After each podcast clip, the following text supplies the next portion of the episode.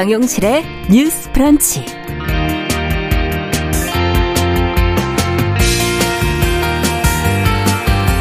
안녕하십니까. 정용실입니다. 사회적 무리를 일으킨 연예인이나 정치인들이 대중에게 사과하는 모습 자주 보게 되는데요.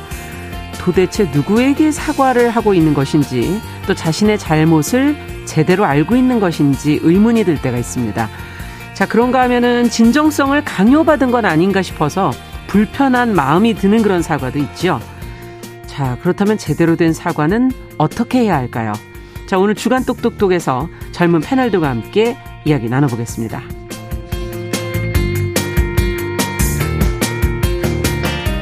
네, 통계청이 어제 발표한 2021년 인구주택 총조사 결과에 서울 인구가 9만 8천 명이나 지금 줄었다는 결과가 나왔죠.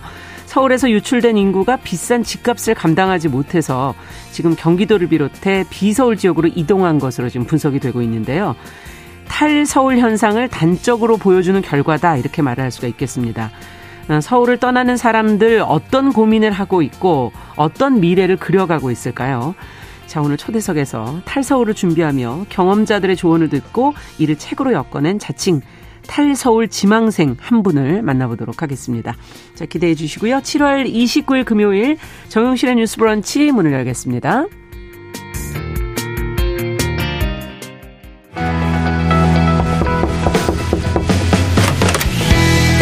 청년 여성의 눈으로 세상을 봅니다. 정용실의 뉴스 브런치 주간 똑똑똑.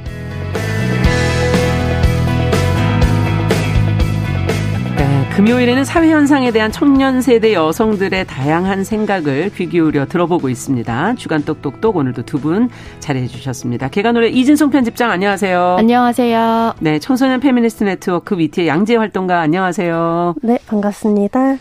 야, 요즘에 사과하는 분들이 쭉 있었잖아요, 그동안에. 에, 뭐, 연예인도 있고, 어떨 땐 정치인도 있고, 어, 어, 참, 최근에는 뭐, 하루에 며칠 걸러 하나씩 뭐, 이렇게 사과를 하는 거 아닌가 하는 음. 생각이 들 정도인데, 사과의 형식이나 내용이 어떨 때는 너무 좀 부족한 거 아닌가? 이런 생각이 들 때도 있고, 좀 너무 엉뚱한 거 아닌가? 이런 생각도 들어요. 오늘 이 사과라는 것에 대해서 우리가 어떻게 해야 될지 좀 같이 고민해 보면서 앞으로 하시는 분들은 좀 잘하실 수 있도록 한번 같이 고민해 보도록 하겠습니다. 어, 첫 번째 생각해 볼 게 이제 연예인들이 뭔가 무리를 일으키면 자필 사과문이라는 걸 써서 SNS에 올리는 형태가 되고 그것이 이제 기사화 되어서 이제 보도돼서 이제 어, 시민들이 아시게 되는데 얼마 전에 뭐 댄서인 노제 씨가 자신을 둘러싼 논란에 대해서 자필 사과문 올린 것 아마 보셨을 거고 아이돌들이 또 사과문 올리는 것들도 많이 보셨을 텐데 음, 어떠세요? 이게 뭐 옛날 생각해 보면 뭐 반성문 음, 같기도 하고. 네. 음. 어, 언젠가부터 이제 꼭 자필 사과문이 성의와 진정성의 척도가 되었다는 느낌을 받고 있는데요. 네. 인터넷에 이제 이미지나 아니면 SNS에 이렇게 타이핑을 해서 올리는 글로는 이 사과를 하는 진정성이 충분하지 않다고 생각을 해서 이런 음. 식으로 자필 사과문이 좀 많이 올려지는 것 같은데요. 네. 직접 쓴 걸 요구한다는 점이 좀 벌칙으로 쓰던 빽빽이를 떠올리게 하는 점도 빽빽이요? 있는 것 같아요. 네. 음. 학교 다닐 때 이제 잘못하면은 이렇게 책 같은 거 베껴 쓰게 하는 그런 벌칙들이 있었죠. 네. 네. 그런 건데 네. 기억나는 사례 중에 하나는 어, 마약 관련 혐의로 이제 자필 사과문을 쓴 뭐 남자 아이돌이 음. 자필 사과문을 올렸는데 글씨를 좀 너무 심각하게 못 써서 음. 오히려 그 자필 사과문 자체가 보는 사람의 기분을 되게 이상하게 만들어 만들었던 사건이 있어요. 아. 이거를 쓰는 행위 자체가 이 사람을 굉장히 괴롭게 하고 있다는 느낌을 준다고 해야 할까요? 네. 그러니까 단순히 이 사람이 아 글씨를 못 썼다 어, 웃기다 어, 그 이게 아니라 아니고. 그 글씨가 너무 이제 약간 좀 일그러져 있는 데서 오는 어떤 고통 같은 게 음. 느껴졌다고 할까요? 그래서 아. 아 이거를 쓰는 행위 자체가 이 사람을 괴롭히고 있고 이 사람이 지금 좀 그다지 건강하지 못한 상태인 게 느껴져서 음. 이렇게 지금 자필 사과문을 쓰는 게 맞나 이런 음. 의문을 좀 가지게 했던 그렇군요. 그런 사례가 굉장히 인상적으로 남아 있습니다. 네. 그러면 어떠세요, 양재 씨는? 음. 저도 자필 사과문 하면 음. 두 가지가 떠올랐는데 하나는 네.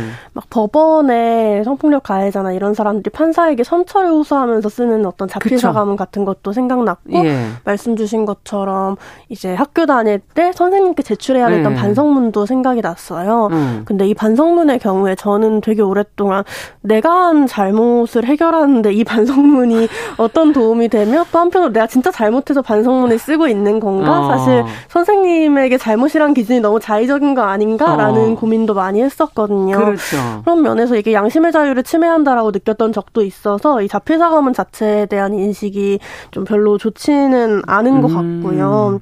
또 한편으로는 이 자필 손글씨로 쓴다는 건 되게 공적이지 않은 행위이기도 하잖아요. 보통 공적인 아. 문서라는 것은 뭐 공문 도장을 박아서 보낸다거나 그렇죠. 오히려 경제된 워드로 쓰는 건데 이 자필 사과문을 보고 싶어하는 건 사실 개인이 인격적으로 얼마나 사과하고 싶고 얼마나 반성하고 아. 있는지를 보고 싶은 대중들의 욕구인 것 같고요. 네. 한편으로 이런 사과를 많이 요구하는 문화가 연예인이나 유명인에 대해서 좀 도덕적 소비를 하고 싶은 대중들의 욕구는 아닐까도 음. 생각해 봅니다. 음, 네.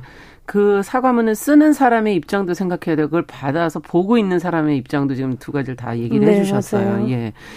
자, 그럼 이 문화는 도대체 언제부터 시작이 된 걸까요? 저는 기억이 안 납니다. 음, 네. 최근에만 저는 많이 봐, 봤던 네. 기억이 나고 왜 많아졌지? 이런 생각도 좀 들고. 어, 네. 일단은 최근에 한 5년에서 7년 사이에 이렇게 자필 사과문이 굉장히 일종의 유행처럼 어. 되고 뭔가 잘못을 하면 반드시 사과문은 자필로 써야 한다라는 식의 어떤 문화가 형성이 된 배경에 대해서 예. 이제 연구자 강인교 씨가 굉장히 재미있는 논문을 썼는데요. 네. K-팝 아이돌의 자필 사과문, 손글씨의 진정성과 팬덤의 소비자 정체성이라는 논문에서 네. 이 손글씨가 어떻게 진정성과 결합하는가 뉴미디어 시대에 이런 음. 것들을 음. 분석을 한 논문이에요. 네. 간단하게 소개를 드리면 이제 더 이상 손글씨는 정보 전달이라던가 정보 보존의 역할을 하지 않는 뉴미디어 시대가 되었잖아요. 그렇죠. 우리는 더 이상 이제 손글씨로 잘 쓰지 않죠. 네, 소통을 하지 않죠. 네. 네, 그런데 그렇기 때문에 오히려 이런 뉴미디어 시대의 손글씨가 어, 굉장히 중요한 어떤 그 손글씨를 대체하는 동시에 또 매개하는 방식으로 뉴미디어가 이제 발전을 했다는 아. 거예요. 그래서 이제 이것이 오히려 의미가 없기 때문에 음. 진정 그 송글씨가 유용하지 않기 때문에 이것을 쓰는 행위 자체가 굉장히 진정성이 있고 음. 동시에 약간의 처벌의 기능도 하고 있다라고 분석을 음. 해요. 그래서 간단하게 설명을 하면 손글씨를 구성하는 진정성이 첫 번째는 특이성이고요. 네. 사람들이 똑같은 손글씨는 없잖아요. 그렇죠. 네, 그리고 두 번째는 개인성이고 음. 이 손글씨라는 게 우리가 서명을 하잖아요. 그러니까 아. 대체 불가능한 개인을 상징하는 아. 의미가 있고요. 그리고 세 번째는 물질성인데 이 손글씨를 쓰는 사람의 주체성이 글씨를 쓰는 행위에 물질적으로 새겨져 있다라는 음. 사람 느낌을 사람들이 이제 받게 되는 거죠. 네, 이런 것 때문에 진정성과 손글씨가 결합을 하게 되는데 음. 최근에 이제 연예인이라던가 아이돌 같은 경우를 소비하는 소비자들의 경우에는 음. 굉장히 노, 그 깊은 친밀감을 바탕으로 음. 서로 신뢰관계를 형성을 하기 때문에 상품이지만 진정성이 있고 음. 친밀해야 한다는 거예요. 그래서 이거를 음. 대표적으로 보여준 사례가 배달 음식을 시키면 손글씨 편지가 따라오는 아, 그런 팬들이 보낼 때 아니요 아니요 아니요? 우리가 음식점에서 아, 음식을 음식점에서? 시키면 아. 가맹점주들이 그 맞아요 간혹 네, 그렇게 써주시죠 근데 그거를 심지어 판매하기도 하거든요 손글씨 편지를 아, 그래요? 프린트를 하, 거나 아니면 직접 쓴 거를 판매하기도 해요 그러니까 우리가 아. 그냥 상품을 구매하는 걸로는 이제 더 이상 부족하고 이 상품에서 이 상품을 파는 사람의 진정성을 느끼고 싶어하고 아. 친밀함을 느끼고 싶어하는데 그 중에 하나가 손글씨인 거예요. 야, 이거 네. 거꾸로 돌아가는 거네요. 네. 예전에는 그것이 하나의 전달 수단에 불과했던 건데 이제는 그걸 안 쓰니까 네. 그것을 도리어 그렇죠. 이것이 네. 이제 필수가 아니니까 아. 이렇게 오히려 순수성과 진정성을 보여주는 매체가 매개가 되었는데 음. 이제 상품이 친밀성을 바탕으로 신뢰관계를 형성을 하게 되면 어떤 실수를 하거나 해서 팬들을 실망시켰을 때이 네. 진정성을 회복하기 위해서는 정말 진정성 있는 행위로서 손글씨 사과문이 아, 필요해지는 그렇군요. 이런 구조를 굉장히 재미있게 분석을 했더라고요. 네. 그래서 손글씨가 실용적이지도 효율적이도 않기 적이지도 않기 때문에 오히려 어, 사과문에서 반성문으로서 굉장히 큰 효력을 발휘한다라는 아. 굉장히 재미있는 분석이 있어서 소개를 네, 해드렸습니다. 그렇군요. 생각 안 해본 부분인데 예, 음. 재미있는 그런 시각이네요. 양지혜 활동가께서는 어떻게 보십니까? 이게 언제부터 시작이 됐고 왜 이렇게 많아졌을까요? 음, 네, 저도 이런 친밀감을 음. 기반으로 한 음. 어떤 관계, 특히 팬과 연예인의 관계에서 그렇죠. 더 이런 자필 사과가 많이 일어날 수 있다는 점도 좀 동의를 하고요. 음. 사실은 어, 이 특정한 사건이 공론화되고 나서 네. 책임 있고 구체적인 방법으로 상황을 해결하겠다라기보다는 말씀하신 대로 좀 도덕적이고 심리적 으로 내가 잘못했다는 걸 보여주는 것만이 음. 해법으로 여겨지는 경우가 많은 것 같아요. 음. 그래서 실제 사건의 구체적인 해결에 얼마나 많은 기여를 할까 이 손글씨 사과문이라는 아. 질문은 저는 늘 있었던 것 같아요. 현실적으로 본다면 그러네요. 네. 네. 진정한 해법인가? 하라는 질문을 네. 지금 해주시는 거죠. 네. 자 그렇다면은 어 어쨌든 이것이 하나의 형식에 관한 것이고 자필 사과문이라는 게 방식이라면 사과의 하나의 방식이라면 내용 면에서는 어 어떤가 하는 생각이 들고 좀 가식적인 그런 사과도 있는 것 같고 또 부족한 사과도 음. 있는 거 아닌가 하는 생각도 들고요. 특히 우리가 이제 방송에서 저희가 많이 다뤘던 게 앞서 잠시 얘기해 주신 성범죄 가해자들이 음. 내놓는 반성문 음. 예 이런 부분 지적도 해 주셨고 또 뭐 일부 정치인들이 하는 음. 사과들 이런 것도 분명히 그런 부분이 있고요. 이렇게 좀 부족하거나 내용적으로 문제가 있었던 사과도 기억나시는 게 있지 않을까요? 음, 일단은 가장 흔한 사례 중에 하나가 음. 이제 무언가를 잘못한 후에 피해자에 대한 사과가 없고 항상 대중에게 사과를 하는 경우를 좀 내용적인 사과 면에서 아. 대표적인 네, 잘못된 사례로 꼽을 수 있겠는데요. 네. 예를 들면 어떤 범죄의 가해자가 된 이후에 어, 혹은 심각한 가해를, 그 피해를 끼친 이후에 네. 그 피해자에 대한 사과는 없고 대중에게 실망시켜서 죄송하다. 혹은 뭐 네. 음. 가수면 음악, 음. 운동선수면 성적으로 보답하겠다. 음. 이런 식으로 이제 좀 두루뭉술하게 그런 것들에 덮으려고 하는 경우가 좀 많고요. 예. 본인이 뭘 잘못했는지 쓰지 않고 그냥 막연하게 이제 미안하다고만 말을 하는 식의 음. 어, 문, 사과문만 놓고 보면은 이것이 어떤 일이 벌어졌는지 모르는 그렇죠. 그런 사과문의 경우도 좀 안 좋은 예로 이제 많이 꼽히고 있습니다. 대상을 그럼 지금 정확하게 누구에게 사과를 하는 거냐 하는 부분도 애매한 부분들이 있다. 양지 활동가께서는 어떠세요? 저는 이 질문 받고 음. 스쿨미투 고발 이후에 몇몇 학교에서 아. 전교사가 아. 강당에 모여서 집단적으로 사과했던 음. 사건이 생각났는데요. 어. 물론 교원 공동체가 다 같이 반성하고 쇄신해 나가야 되는 일은 맞지만 예. 가해 교사에 대한 제대로 된 처벌 계획이나 학교의 변화 대책에 대한 이런 반구 없이 그냥 어. 이렇게 고개를 숙이는 것만으로 사과가 끝났다고 생각하면 그건 잘못된 일이라고 느껴요. 그렇죠. 그래서 결과적으로 잘못에 대한 책임을 지겠다는 의미의 사과가 아니라 음. 여론을 수습하기 위한 사과를 한 것이나 다름이 없는 거죠. 음. 또 특히 말씀 주신 대로 법정에서 좀 성범죄 가해자의 사과는 피해자에 대한 진정한 감성, 이 반성이라기보다 음. 감형을 위한 것인 경우가 많고 감형을 위해서 사실 이런 페미니즘 단체나 성평등 단체들의 기부를 하는 가해자 가해자의 행위도 맞아요. 되게 문제가 됐었잖아요. 네. 어, 이런 것처럼 어떤 진지한 반성이라는 것 자체가 감형의 음. 사유가 되는 법 체계의 한계 속에서 일어나지는 잘못된 사과도 많은 것 같고요. 음. 어, 무엇보다 최근에는 어떤 어, 페미니즘에 대한 백래시가 발생하면서 기업이나 정부에서 아. 사과하지 말아야 할 것들을 사과한 문제가 있었는데요. 아. 이를테면 GS25에서 한 캠핑 포스터를 음식을 드는 용도로 집게 손가락 이미지를 사용하자 네. 이것이 굉장히 누리꾼 내에서 이런 남성 혐오 이미지다라는 논란이 음. 일었고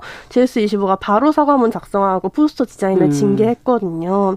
사실 이런 부분들이 심지어 정부에서도 홍보물에서 집게 손가락에 대한 관, 논란이 일자 사과문을 배포하는 경우로 음. 이어졌어요. 그래서 이런 기업이나 정부의 태도가 합리적인 판단 없이 일부 음. 남성 집단의 주장을 공적인 여론으로 수렴했다라는 점에서 네. 그리고 페미니즘에 대한 공격과 왜곡된 통념을 그대로 받아들이고 있다는 점에서 음. 큰 문제라고 생각합니다. 네. 사과라는 건 결국은 잘못된 어떤 책임 을 지겠다는 그런 행동이다. 근데 사과하지 않아도 될 것까지 지금 이제 사과하는 것까지 음. 지적을 해 주셨는데 생각해 보니까 우리 삶 안에서도 이런 사람들이 많지 않나요? 음. 네.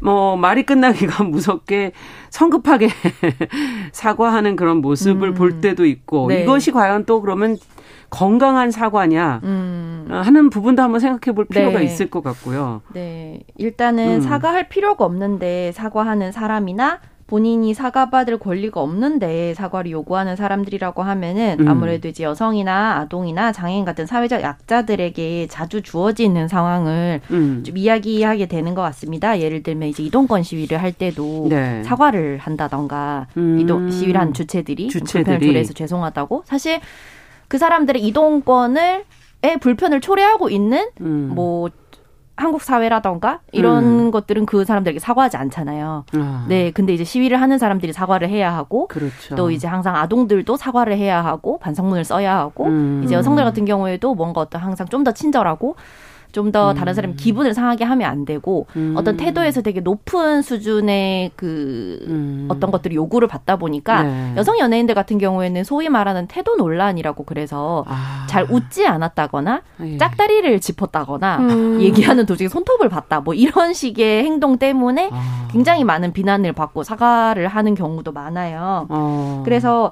어 나의 기분을 상하게 했으니 혹은 내가 보기에 좀 그러니까 너의 부족함을 인정하고 사죄하라는 요구가 사실 얼마나 정당한가에 대해서 생각을 어. 좀 해볼 때라고 보거든요. 예. 네, 개인의 행동이 다소 신중하지 못할 수는 있지만 음. 그것이 개인이 본인이 좀 뭔가 반성하고 그냥 넘어가면 되는데 음. 반드시 사람들이 그거를 리, 그 보, 자기가 인정한 형태로 보고 싶어 한다는 거죠. 아. 얘가 진짜 사과를 반성을 하는지 그렇다면 사과를 해야 하고 사과를 한다면 충분히 진정성 있게 사람들이 납득할 음. 수 있을 만한 형태로 해야 한다. 라는 식으로 좀 기준을 들이대고 있는가, 있는 건 아닌가라고 음. 생각을 하거든요. 그래서 이게 한편으로는 굉장히 사과를 자기 방어의 형태로 사람들이 좀 남발하게 되는 부작용으로도 그러네요. 이어지는 사과 것 같아요. 요구하는 것 자체가 너무 네. 어 정말 필요하지 않은데 요구를 하게 되면 남발하게 된다는 네, 거죠. 그래서 서로. 그냥 본인이 정말 어. 잘못했다고 생각하지 않거나 잘못하지 않은 상황인데도 그냥 공격받을까봐 음. 이제 방어적인 의미에서 이제 사과를 하게 되는 음. 이런 일들이 발생을 하고 이런 식의 상황이 계속되면 결국에는 사과하지 않아도 되는 사람과 항상 사과를 음. 해야 하는 사람으로 좀 프레임이 짜인다고 생각을 해서 좀 아. 우려스러운 점이거든요. 네. 네. 약자가 더 힘들어질 수도 있는 그런 네, 거네요. 그렇죠. 어찌 본다면. 네. 네. 지금 사과 요구하는 그 태도나 이런 것에 대한 지적까지 해주셨어요. 어떻게 보세요? 어, 네, 저도 음. 굉장히 공감하고요. 왜 음. 사과하는 사람은 늘 음. 정해져 있고 음. 특정한 상황에서 잘못에 대해서 성찰하는 음. 사람은 늘 정해져 있나라는 고민을 많이 하게 돼요. 음. 특히 여성들의 경우에 일터에서 본인의 잘못이 아님에도 사과하는 경우가 많고 서비스직에 종사하는 경우에는 그쵸, 또 정말 흔하죠. 네, 맞아요. 저자세로 임하거나 필요 없는 사과를 하는 게 고객 서비스의 아. 한 차원으로 여겨지기도 하고 예. 만약에 그런 사과를 하지 않거나 저자세로 대하지 않으면 뭐 별점 평 평점을 깎아버린다거나 이런 식으로 사실 고객들이 응징할 수 있다고 아. 생각하는 지점들 서비스직 종사자들에 대해 이런 게 되게 큰 문제라고 생각하고요. 예. 이런 부분들이 저는 감정노동의 일환이라고 어. 생각해요. 어. 이를테면 최근에는 통화대 기음으로 뭐 친절하게 대해달라 여러분의 가족이다 이런 식으로 아, 예. 안내하는 안내문이 절차가 나오죠. 생기잖아요. 이런 네. 게좀 감정노동자를 보호하기 위해서 만들어진 방안 중에 하나인데요. 어. 그러나 여전히 최근 통계를 보면 뭐 노동자들 중 10명 중에 7명이 고객의 잘못임에도 무조건 사과했던 경험이 있다는 통계가 아. 어, 발표된다거나 하는 식으로 늘 뭔가 굴종해야 되는 위치, 승복해야 되는 위치, 약자의 음. 위치에 있는 사람들이 더 많이 사과를 요구받고 강자의 기분에 맞출 것을 좀 요구받는 음. 게 아닌가 합니다. 정말 사과라는 것을 언제 해야 할까? 그리고 이거 요구를 하는 것도 내가 혹시 이거는 음. 진짜 정말 사과를 받아야 될 일인가를 좀 따져볼 필요가 있다는 생각이 음. 드는데 사과와 관련된 지금 현상과 문제들을 들여다보다 보니까 이 사과의 필요성과 의미를 저희가 좀 정확하게 할 필요가 있다는 생각이 들고요. 특히 국가 폭력이나 범죄 피해자들 또 사실 이들은 정말 진짜 사과를 받아야 될 분들인데 음. 그렇지 못한 건 아닌가 하는 그런 생각이 들기도 합니다.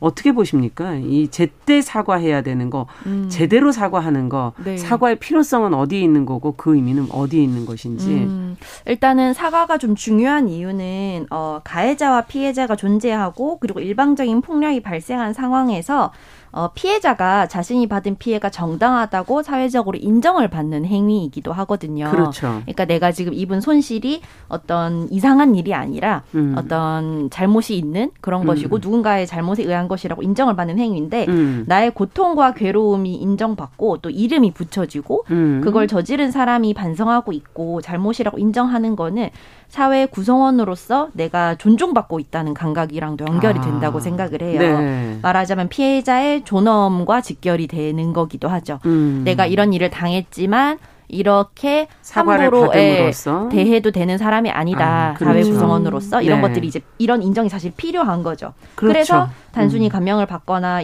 받기 위해서 형식상의 사과만 하거나 이런 행위가 더더욱 공분을 사는 것이기도 한데요. 음. 또 사과 자체는 비슷한 사례를 통해서 어떤 행위가 왜 잘못되었고 무엇이 음. 문제고 왜 하면 안 되고 음. 재발을 막기 위해서 어떻게 해야 하는지 좀 이렇게 보, 사, 선례로서 보여주는 음. 그런 기능도 있기 때문에 좀 적절한 때 적, 적절하게 사과하는 것은 중요하다고 생각합니다. 그러네요. 존엄. 법도 이걸 지켜주고 보호하는 거지만 인간적으로는 또 사과라는 것이 있다.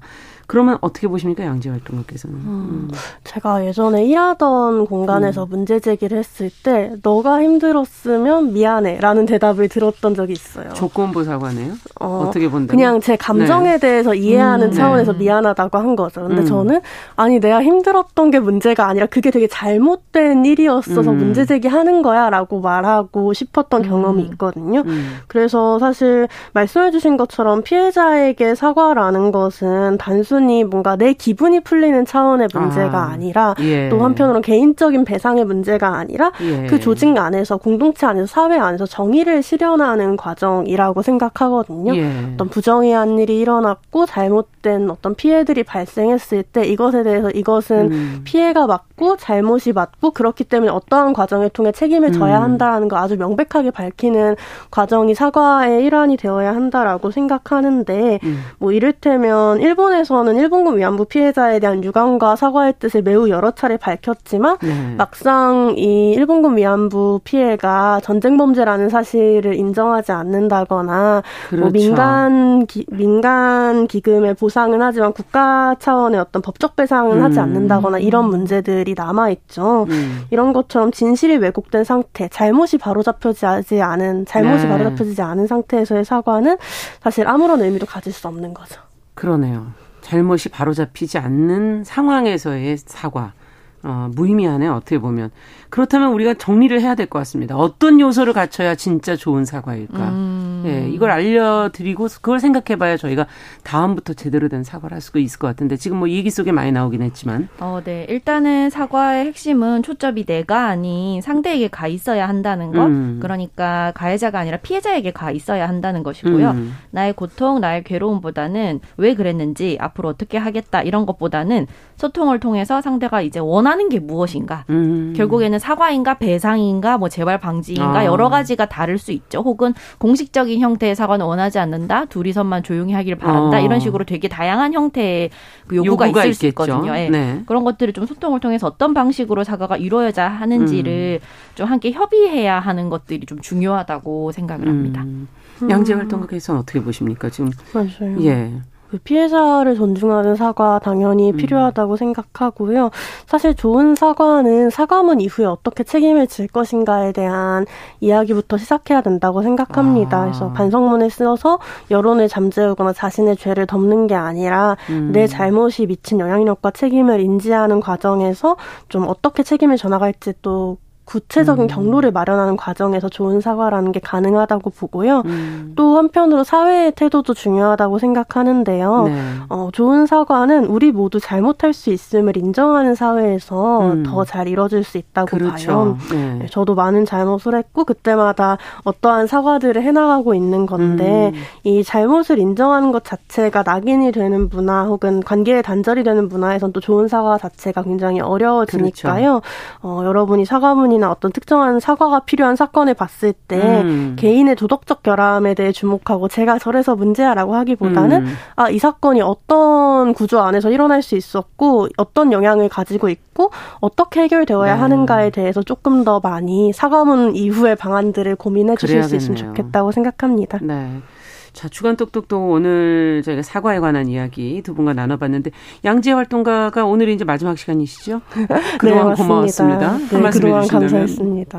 네, 아무튼 청년 음. 세대 음. 이야기를 듣는 과정이다 보니 되게 도전적이고 모험적인 이야기 여러분들에게 많이 드렸는데 음. 좀 이런 차이가 더 즐거운 대화가 될 수 있도록 음. 저도 다른 자리에서 많은 대화들을 시도하겠습니다. 네. 그동안 들어주셔서 감사합니다. 네, 앞으로도 열심히 활동해 주시길 기대하겠습니다. 아, 개가 놀래 이진성 편집장 위태 양재 활동가 두 분과 함께했습니다. 말씀 잘 들었습니다. 감사합니다. 감사합니다. 감사합니다. 네, 정영실의 뉴스브런치 잠시 후 돌아오겠습니다.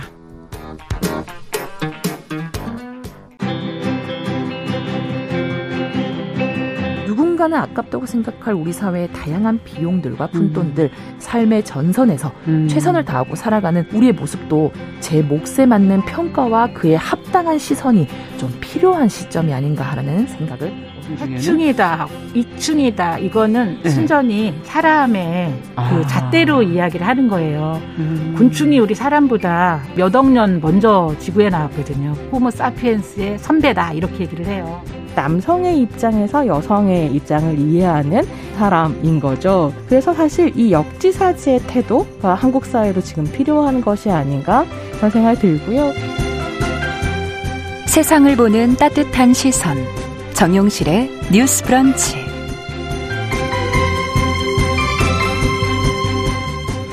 네, 정용실의 뉴스 브런치 듣고 계신 지금 시각 11시 31분입니다. 어, 저희가 보통 중대본 브리핑을 많이 저희가 중계를 해드리는데 오늘은 이제 중계는 안 해드렸고요.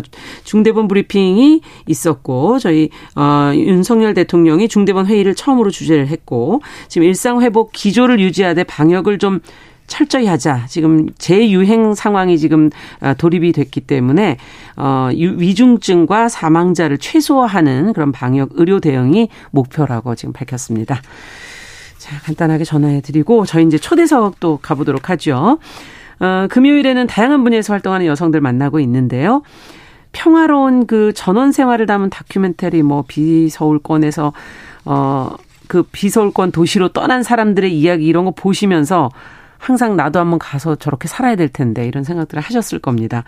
특히 서울 집값이 계속 오를 때마다 또 사는 곳이 그래서 더 힘들어질 때마다 아마 이런 탈서울을 생각하시는 분들이 많으실 것 같은데요. 이게 그냥 막상 시도한다고 되는 것이 아니고 좀 고려해야 할 조건들도 많다고 하네요. 자, 오늘 초대석에서 그 내용을 좀 자세히 들어보도록 하겠습니다. 탈서울 지망생입니다. 본인의 어, 경험을 바탕으로 또 취재를 통해서 책을 내신 저자 김미연 기자 자리해 주셨어요. 어서 오세요. 네, 안녕하십니까. 네, 반갑습니다. 마이크를 조금만 더 가까이 써주시면 감사하겠습니다. 네. 자, 어, 어느 매체에서 어떤 지금 분야를 어, 취재를 하고 계시는지. 네, 저는 한겨레 신문에서 음. 기자로 일하고 있고, 예. 저는 국제부 기자예요. 아. 네, 근데 이 책을 쓸 당시에는 네. 이제 다양한 기획 취재를 하는 부서에서 어. 일을 하고 있었고, 이제 최근에 그런 취재 경험을 모아서 음. 탈서울 지망생입니다라는 책을, 책을, 내신 거군요. 네, 됐습니다. 음, 지금은 좀 다른 분야에서 일을 하고 계시네요. 네. 네. 어떻게 이런 어 어떤 계기로 이렇게 탈서울에 대한 걸 한번 취재를 해봐야겠다 생각을 음. 하시게 된 거예요. 이게 언젠가부터 서울에서 버틴다는 게 매우 어려운 일이 돼버렸습니다. 음. 얼마 전에 SNS에서 서울 놈들이란 단어를 봤어요. 아, 그런 말도 있어요, 지금? 네, 이게 음. 유행을 하더라고요. 음. 그래서 같은 한국 사람이면서도 서울에 사는 사람들이 더 음. 많은 기회를 노리고 아.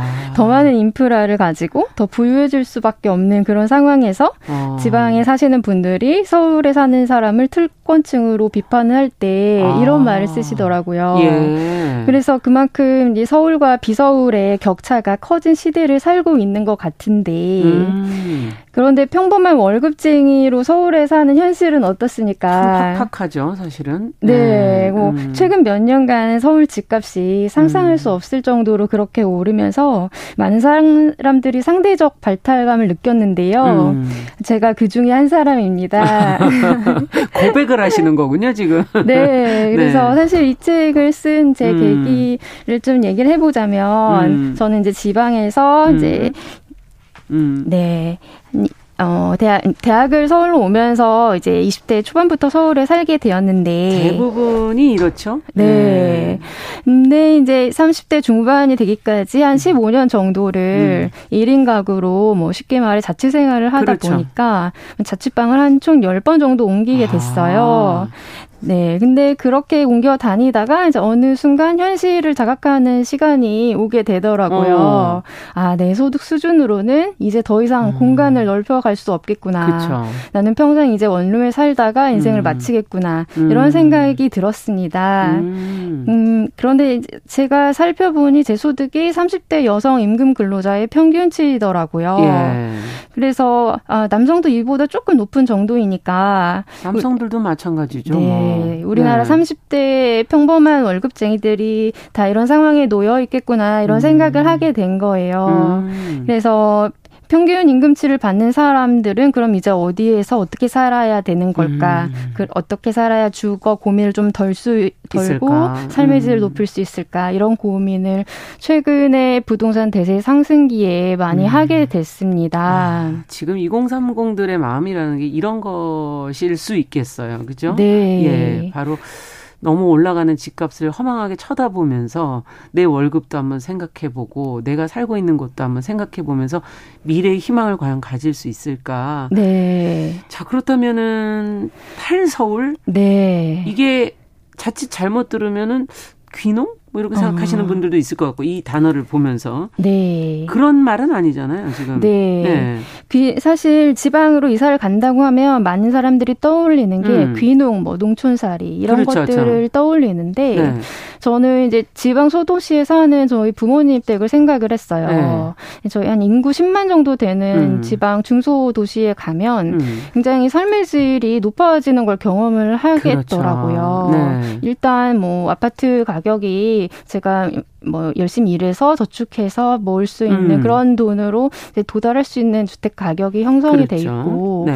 또 요즘에 지자체들이 신경을 많이 써서 어. 굉장히 인프라도 잘 돼 있어요. 맞아요. 그죠? 뭐 학교, 뭐 공공기관, 네. 뭐 기차역, 터미널, 뭐 공원, 마트 음. 이런 것들 뭐 걸어서 30분이면은 그렇죠. 다 누리고 살 수 있고 음. 또뭐 산이나 강 이런 데도 다 가깝고. 그렇죠. 자연은 더 좋죠 원래. 네. 네. 그래서 아 이런 이런 곳으로 이사하면 아. 좀더좀 주거를 형성시키면서도 좀 더 높은 삶의 질을 누리면서도 살수 있지 않을까 아. 이런 생각을 했던 거예요. 예. 그러니까 주거의 어떤 조건 같은 거를 한번 생각해 보신 거네요. 네. 교통이라든가 뭐 인프라 같은 것들이 좀돼 있으면서 네. 귀농은 아니고 네. 중소 도시에서 이렇게 주택 가격을 내가 살 수 있는 가격이 있는 네. 곳에서 사는 거. 네. 아, 그렇군요. 네. 사실 저희 세대들에게 농촌을 하면 농촌이라고 하면 사실 저희가 농사를 배운 적도 없고 음. 어떤 자연환 환경이 좋지만 또 뭐 마트나 대중교통이나 음. 기본 인프라는 또 있었으면 좋겠고. 그렇죠.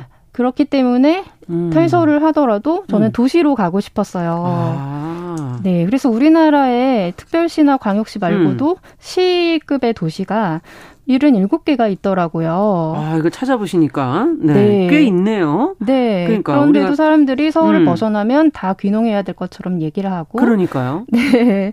그래서 이 대도시 어. 아니면은 뭐 농어촌 인프라 없는 그런 지역 음. 이렇게 극단적인 열탕과 음. 인프라가 없는 냉탕 이렇게 둘 사이에서 음. 고민하지 말고 음. 우리 온탕을 한번 찾아보자. 아. 중소규모 도시에서 좀 생활 환경이 좋은 곳이 어디 있을까? 자기의 예. 취향에 맞게 음. 이런 곳을 찾아보자라는 생각을 했고 실제 그렇게 찾은 분들을 제가 수소문을 해서 한 14분 정도를 인터뷰를 했습니다. 그럼 그분들은 이미 그렇게 거주 조건을 갖춘 그런 중소도시가 살고 계신 분들 분들이에요? 네, 그분들은 어. 최근 2, 3년간 이 서울의 부동산 대세 상승기에 또 예. 그리고 코로나로 예. 인해서 과밀함을 피하고 싶을 그런 시기에 어. 지역으로 이사하는 것에 도전을 하셔서 음. 네, 지방으로 가서 살고 있는 분들에게 제가 뭐 전화, 이메일 또는 직접 음. 가서 이렇게 만나 뵙고 아, 탈석을 해보시니까 어떠시냐. 그렇죠. 궁금하잖아요. 그런. 네, 만족하시는지. 예. 제가 직접 탈석을 할 용기가 안안 나는데 아. 혹시 이런 것들을 어떤 걸 준비해야 되고 음. 또는 뭐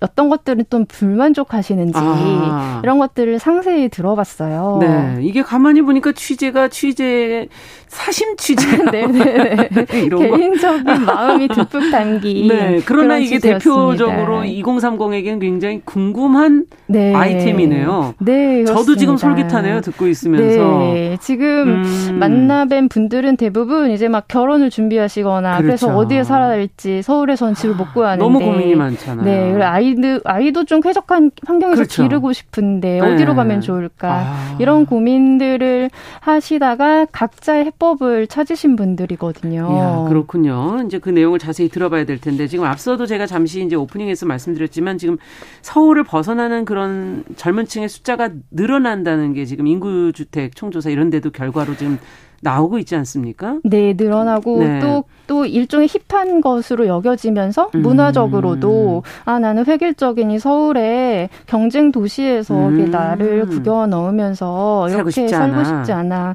나는 어. 나에게 맞는 지역에 가서 도전적으로 난 살아볼 거야. 이렇게 굉장히 효능감이 높으신 아, 분들이 많아졌어요. 그러면 단순하게 부동산이나 뭐 생활비의 문제만은 아닌 거네요. 네. 지금 말씀을 듣자면. 네, 그렇습니다. 그러니까 일단 음. 촉발된 음. 거는 주거비, 생활비의 그렇죠. 문제도 있지만, 있지만, 그분들 중에서는 어. 마인드가 다른 분들이 많았어요. 어. 그러니까 이 서울로 대표되는 경쟁 사회의 피로 사회에서 맞아요. 내가 언제까지 버텨야 되나? 난내 네, 내 일상이 더 소중한데 음. 나는 뭐 내가 사회적으로 이름나고 음. 뭐 성취하는 것보다 음. 내 소소한 일상이 훨씬 중요하고 맞아요. 여기서 행복을 찾겠다. 음. 이런 분들이 탈 서울을 많이 선택하시는 것 같아요. 네, 그게 정말 저희의 어떤 기성세대, 저 같은 세대하고 조금 또 생각이 다른, 저희는 어떻게든 여기 있어야 되는 거 아닌가, 네 이런 생각을 하는 세대하고는 또 차별화되는 부분인 것 같은데, 그래서 본인의 이제 어떤 준비를 하셨는지, 본인의 탈서울을 위해서는 어떤 조사, 어떤 준비를 구체적으로 하셨습니까? 저는 음. 일단 음. 한달 살기를 해봐야겠다고 생각을 했어요. 음. 그래서 회사에서 이렇게 3주 정도 회사를 음. 안 나가도 되는 그런 긴 휴가를 받아가지고 예.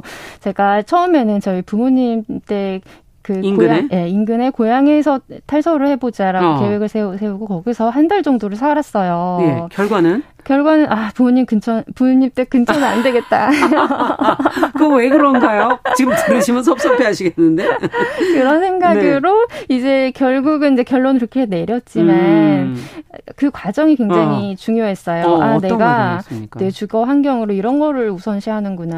아. 그리고 지금 이 내가 있는 지자체에서는 이러이런 것들을 안 되는구나. 네, 이런 것들을 충족시켜 주지 않구나. 또 이제 뭐 시청 홈페이지 이런 데 막 들어가면서 어. 이사를 직접 한다면은 어떤 지원이 있을 아, 지원이 수 있을까? 또 어떤 게 있는가? 네, 그리고 또 여기서 미래를 그리려고 할때 음. 어떻게 뭐 어떤 환경들이 잘 어, 니즈가 충족이 음. 되는지 이런 것들을 잘 살펴봤어요. 음. 네, 근데 이런 과정을 반드시 겪어보라고 이 탈서울 선배들이 조언을 하시더라고요. 아, 그분들도 그럼 미리 다 가보셨던 거예요? 네, 그러니까 음. 단순히 여행으로 아 욜로 막 지방으로 가면 정말 푸른 산이 나를 반겨줄 네. 것 같고 그건 삶이 아니죠. 잠시 네. 휴식이지. 그런 네. 들들 마음으로 여행으로 생각하지 말고 아. 정말 생활권으로 괜찮은지 아. 탈서울 하기 전에 내가 점 찍어준 도시에 가서 한 달 정도 살아보는 아. 거를 반드시 권하더라고요. 네. 그래서 이제 막연하게 로망만 품고 정말 이 가서 살게 되면은 정말 중요한 걸 다 놓쳐서 네. 정작 다시 돌아오게 되잖아요. 네. 그래서 사실은. 음. 실제로 한 2, 3년 정도 지역에 머무시다가 서울로 다시 오시는 분들도 계시고 음. 뭐 이제 다양한데 그런데 여기서 이제 중요한 거는 어디에서 살든 음. 나는 잘 살 수 있다라는 이런 마음을 갖는 것도 아, 중요하고 예. 그러니까 탈서울을 하기 전에는 두 가지가 필요한 것 같아요. 예. 철저히 계획을 세워서 내가 네. 해당 지역에서 생계를 유지하면서 잘 살 수 있을지를 정말 음. 계획을 세우는 것도 중요하고 또 두 번째는 끝도 없이 계획만 세우는 것이 아니라 어. 내가 뭐 실제 살다가 몇 년 살다가 이곳이랑 안 맞다라고 생각하면 뭐 이사를 또 되죠. 네, 이사를 네. 또할 수도 있고. 음. 하면서 한편으로는 또 가벼운 마음으로 도전해 보는 이런 아. 것도 두 가지 요소가 다 준비는 철저히 하지만 그렇다고 그걸 너무 정답이라고 생각하면서 자기 스스로 또 올감할 필요는 없다는 얘기네요. 네, 네. 그렇습니다. 그래서 실제로 음. 뭐 탈서를 하셨다가 또 다른 지역으로 이사하신 분도 음. 나오고요. 음. 그래서 어느 지역이든 자 이제 한 가지 기준으로 음. 서울에서만 사는 것이 정답이 아니고 그렇죠. 내가 원하는 곳에서 사는 거 선택해서 떠나는 거 이게 네. 중요하고 또 그 지역에서 뭐 음. 예, 니즈가 안 맞았을 때 또 이동할 수 있고 그렇죠. 이런 여러 열린 자세와 마인드가 중요한 아, 것 같습니다. 그러네요. 이 마음을 또 어떻게 먹느냐도 굉장히 중요하다. 특히 난 어디서든 잘 살 수 있어. 네. 이 마음 이게 어떻게 보면 자존감이라고 표현할 수도 있는 게 아닐까 하는 그런 생각도 드는데. 네. 그러면 체크할 아까 뭐 여러 가지 요소를 음. 체크하셨다 그러는데 그 체크리스트 네. 좀 아, 여러분들이 함께 네. 모아서 열 뭐 열 몇 분이 이제 그 직접 어, 실행하신 분들과 함께 해서 쭉 모아보니까 어떤 체크리스트들이 나오던가요? 저 같은 경우에는 음. 이제 좀 인구가 한 20만 이상이었으면 좋겠다. 아. 그러니까 너무 너무 인구가 소규모는 적어서 아니다. 네 음. 기본 음. 생활 인프라도 갖춰지지 않은 곳에선 살기 어렵겠다. 음. 그리고 두 번째로는 저 같은 경우에는 음. 일자리의 끈을 놓기가 싫었어요. 음. 그래서 좀 서울과 대중교통으로 한 두 시간 정도는 안쪽으로 네 떨어져 있어서 너무 멀지 음. 않은 곳 이런 곳들을 주로 후보지로 놨었고요. 네. 그리고 뭐 제가 개인적으로는 제 취미 생활이 중요해가지고 어. 수영장 어떤, 어, 수영 수영장이 있는 곳 어, 그리고 헬스장이 있는 곳 어. 이런 기본 체육 인프라가 갖춰진 곳 네. 이런 것을 선호를 했고요. 어. 근데 이런 것들은 개개인마다 다 달랐어요. 그러니까 탈서를 아. 계획하시는 분들 중에 뭐 어떤 분은 아 나는 어린이집이 중요해. 그러니까 그렇죠. 아이, 키우면. 예, 아이를 키우기 때문에 아. 나는 어린이집 근처로 갈 거야. 이렇게 아. 해서 주요 그 체크리스트에 어린이집이 있으신 분도 계시고요. 아. 또 어떤 분은 아 나는 병원이 꼭 필요해. 뭐 나는 알러지 비염이 있는데 네. 이비인후과가 꼭 필요해. 근데 이비인후과 없는 데도 많잖아요. 그렇죠. 그래서 나는 뭐 병원 인프라가 꼭 필요해. 이런 아. 것들도 체크리스트에 들 수도 수 있겠고요. 음. 그래서 지금은 아 뭐로 가도 다 서울로 가라. 뭐 음. 인서울 대학에 꼭 가야 된다. 음. 무조건 다 서울. 이런 게 아니라 음. 내 삶에 맞는 조건을 그러네요. 갖춘 그런 도시를 찾아보자. 네, 야. 이런 게 메시지가 되겠습니다. 그러네요. 사실 뭐 음식점도 내 입맛에 맞아야 되는 거지. 뭐 너무 많지만 거기서 좋아하는 곳을 찾아가는 것처럼 이제 자신의 그 자신을 알고 자신이 원하는 곳을 찾아서 가는 어, 그 기존의 생각과는 정말 많이 달라진 것 같은데 어, 어떻습니까? 그분들을 만나보시니까 찾은 그 행복, 저는 이제 그런 감정의 문제 가 굉장히 중요하다고 생각하는데 네. 그리고 새로운 가능성 네. 이걸 발견하셨는지요? 어, 실제로 뭐 서울에서는 음. 너무 경쟁이 치열하다 보니까 음. 뭐 직업을 준비하다가 계속 번번이 안 됐었는데 음. 뭐 이사를 한 이후에 그 지역의 경쟁이 좀 덜해서 쉽게도 아. 직업을 구하신 분도 계시고요. 네. 근데 서울에서는 전세로 살면서 너무 힘들었는데 네. 자가를 마련하고 나서 뭐 묻지도 따지지도 않고 무조건 좋다라고 하시는 분도 어. 계시고 다양한 이제 삶의 가능성을 더 열어 가시는 분들을 만났는데 예. 이제 기본적으로 다 삶의 질 높아지는 거는 만족을 하면서도 어.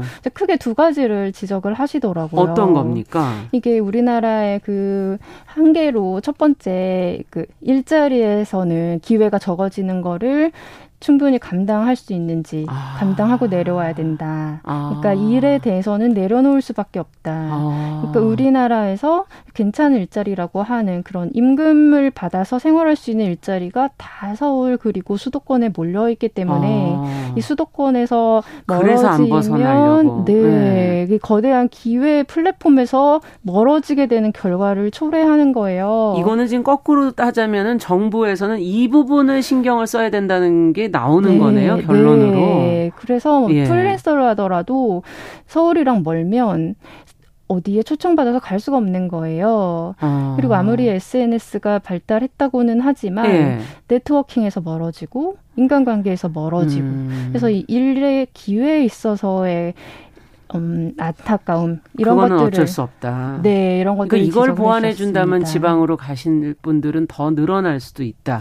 그렇죠. 예. 네. 또 다른 게 뭐가 있나요, 그러군? 아, 그리고 또 거대한 문화 소외감에 대해서 말씀을 하셨습니다. 아. 뭐 방송 TV를 틀어도 뭐 SNS를 봐도 다 서울 수도권 얘기만 하잖아요. 음. 내가 살고 있는 곳이 중심부에서 멀어졌다는 것에서 오는 소외감이 있어요. 음. 그래서 아 이런 거대한 문화적 소외감으로부터 음. 약간 박탈감을 느낄 수밖에 없고 또 어떤 인터뷰의 분께서는 지방에 살면 음. 사실상 음. 2등 시민 되는 거 아니냐 이렇게까지 말씀을 하셨 어요. 음. 그래서 뭐 헌법에 계급 없다고 하지만 음. 요즘은 서울에 안 살면 계급이 낮아지는 느낌이라는 거예요. 아. 그 정도로 지금 서울과 비서울의 격차가 너무 심해졌기 때문에 네. 그런 문화적인 소외감을 느끼면서 사시는 거예요. 지방에 아. 계시는 분들이. 그렇군요.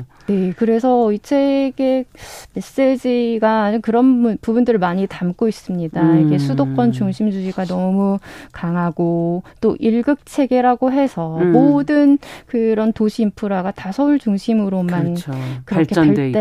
돼 있고. 음. 그런데 사실 다른 나라는 그렇지가 않거든요. 네. 다른 나라는 뭐 행정 수도 경제 수도 이렇게 분류돼 있는 데도 많고 맞습니다. 국토 전반에 여러 곳에 대도시가 있어서 네. 꼭그 수도 뭐 서울로만 네 그렇게 달려가지 않아도 자기 인근에 살던 지역에서 일자리를 구하면서 그렇게 잘 살 수가 있는 그런 구조예요. 네. 농촌을 가도 정말 도시와 큰 차이가 없을 정도로 생활할 수 있게 하는 게 이제 선진국이 아닐까 그런 생각이 드는데 네. 저희는 이제 그 격차가 너무 이제 크다는 네. 지역 불균형에서 뭐 예전부터 정치인들이 늘 얘기했던 것이 하나도 이루어지지 않았다. 네. 더 노력을 해야 된다는 게 지금 결과로 느껴지는데, 네. 아, 어떻게 참, 이 나와 맞는 지역을 뭐 어떻게 찾고 이 문제는 이제 국가에게 넘겨야 되고 이거는 뭐 개인이 해소할 수 있는 부분은 아니기 때문에 하지만 이 부분을 꼭 다들 또 노력을 해줘야지 이 개인의 삶도 사실은 그 안에서 행복할 수 있는 거니까요. 네. 음. 자 어느 지역 어디인지 좀 알아보고 그 선배들의 얘기를 이렇게 들으면서 나도 저기도 한번 아. 생각해 볼까라고 했던 그런 리스트들도 있을 것 같아요. 지역들 구체적으로 들어가서 조금 더 얘기해 보죠. 네, 음. 사실 저는 이제 저뿐만 아니라 설문조사에도 그렇게 나오는데 음. 우리나라 젊은이들이 정말 탈서울을 하고 싶지만 음. 이 서울이라는 거대한 기, 기회 플랫폼에서 멀어지는 것이 너무 음. 두렵기 때문에 맞아요. 이 충청 강원권 이렇게 서울이랑 음. 가까운 그런 데에서 그런 데로 자꾸 이제 이사할 수밖에 없는 아. 그런 것들이 통계로 잡히더라고요. 나와요, 그것도? 네. 네. 그래서 그러니까 경기도의 인구가 이렇게 점점 늘어나는 것도 음. 서울은 이제 버티기 어려운 곳이 되었지만은 경기도가 그나마 서울에 접근 그렇죠. 가능한 곳이기 때문에 네, 경기도로 이사를 가고 음. 그래서 그, 그러면서 음. 이제 그게 더 넓어져서 충청 강원권까지 요즘에 교통이 좀 좋아져서 충청권도 거리가 멀진 않죠. 강원권도 네. 그렇고. 아. 네. 그래서 사실 이제 저도 계속 탈서울을 계획을 하면서 음. 자꾸 이제 강원도 춘천이나 음. 뭐 천안 아산 이런 지역을 계속 검색을 하고 있는 거예요. 제가 어, 나도 모르게. 네. 그래서 아, 탈서울 할 거면은 정말 뭐 제주도, 부산 이렇게 먼 지역으로 가서 서울이랑 정말 관계없이 살면 어. 훨씬 처음에 취지 취지를 이룰 수 있는 거 아니냐 아. 이런 스스로 고민을 이렇게 질문을 해봤는데 그러면서도 계속 아 서울로 정말 멀어지면 내가 정말 아. 이제는 직업에서 기회가 없어지는 것이 아닌가 이런 또 딜레마에 처하는 거예요. 그렇죠. 네, 그래서 음. 아 그래서 이제 많은 분들이 그런 고민 속에서 음. 우리 예 우리나라의 사회 구조가 지금 이런 한계에 놓여 있구나. 음. 서울에 모든 게 몰려 있고 아니면 다른 지역은 다 소멸 도시가 되는 음. 그런 상황에 몰려 있는 그런 상황을 안타깝게 여기는 그런 목소리들을 많군요. 잘 담은 거예요. 네. 그러면 이 중에서 한 사례만 좀 하나 들여다본다면 아. 어떤 사례를 들여다볼까요? 사실 제일 음. 인상 깊었던 분은 음. 이제 부산으로 탈서울을 아. 하신 30대 초반에 네. 김이름 씨가 계시는데 네. 이제 그분은 부산 부산에서 나고 자라서 대학도 부산에서 나왔지만 음. 부산에선 일자리를 구할 수가 없었어요. 네. 공무원 시험밖에 볼게 어. 없었어요. 그래서 공무원 시험을 한 5년 동안 준비를 하시다가 네. 이제 서울에 오면 계약직으로라도 음. 일자리를 구할 수 있으니까 음. 서울 서울에 와서 음. 이제 계약직으로 일을 하시다가 음. 본인이 이제 서점을 차리고 싶어 했어요. 음. 본인이 사서를 사서직을 희망하셨어 어. 네, 그래서 아, 정말 좀 내 서점을 차릴 수 있으면 좋겠다 이런 음. 생각을 하시면서 그 계약직으로 받은 월급을 계속 계속 모아서 모아서 제가 목표한 액수에 이르니까 다시 탈서울을 하신 거예요. 음. 그러면서 지금 이제 부산에서 자기 서점을 차리셨는데 음. 이제 이 분은 이렇게 말씀을 하세요. 음. 아, 제 서울이 사실 너무 좋았다. 그래서 그게 더 문제였다. 왜냐면 음. 서울은 내게 계약직 인자리도 주었고 음. 내가 모으고 싶은 돈 2천만 원도 모을 수 있게 해줬고 아. 그런데 이제 서 근데 왜 부산에 있는 내 친구들은 다 누릴 수 없는 거지? 이런 기회를 왜 누릴 수 없는가? 아. 네. 그래서 아, 네. 부산에 있는 내 친구들이 이런 문화 혜택을 못 누리는 거에 대해서 너무 마음에 아, 아파하셨고 음. 그것 그런 것들을 좀 자기가 이루고자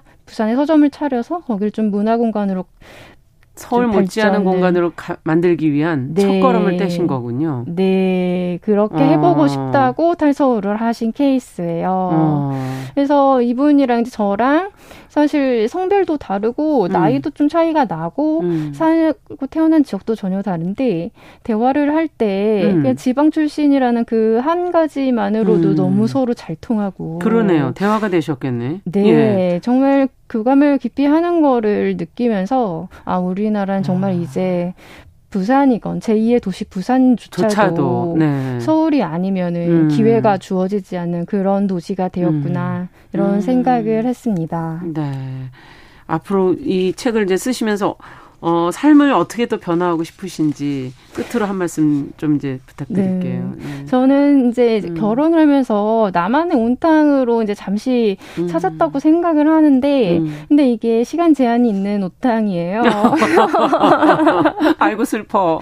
어떻게요? 네. 네. 그래서 네. 이게 이제 뭐 시간 제한, 그 전세 만료 음. 2년 후에 이제 또 어디로 가야 할지에 대한 그런 고민을 이제 슬슬 시작할 때인데, 아. 그러면서 생각하는 게, 아, 참, 음. 음, 이 사회 구조 속에서 음. 나 자신을 생각을 해야겠다, 이런 생각을 했어요. 처음에는, 음.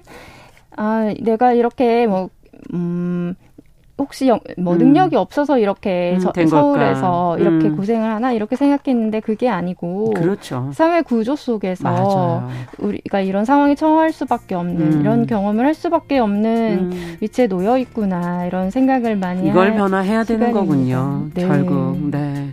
자, 오늘 저 금요초대석 탈서울 지망생입니다의 저자 김미영 기자와 함께 지금 서울과 지방 이 불균형의 문제를 저희가 다시 한번 들여다보게 됐습니다. 자, 오늘 얘기는 여기까지 듣도록 하겠습니다. 말씀 잘 들었습니다. 감사합니다. 네, 고맙습니다. 네. 자, 정윤실의 뉴스 브런치 금요일 순서도 인사드립니다. 제가 다음 주 휴가로 신성원 아나운서와 함께 어, 뉴스 브런치 계속 어, 이어주시길 바랍니다. 주말 잘 보내시고요. 저는 휴가 후 뵙겠습니다. 안녕히 계십시오.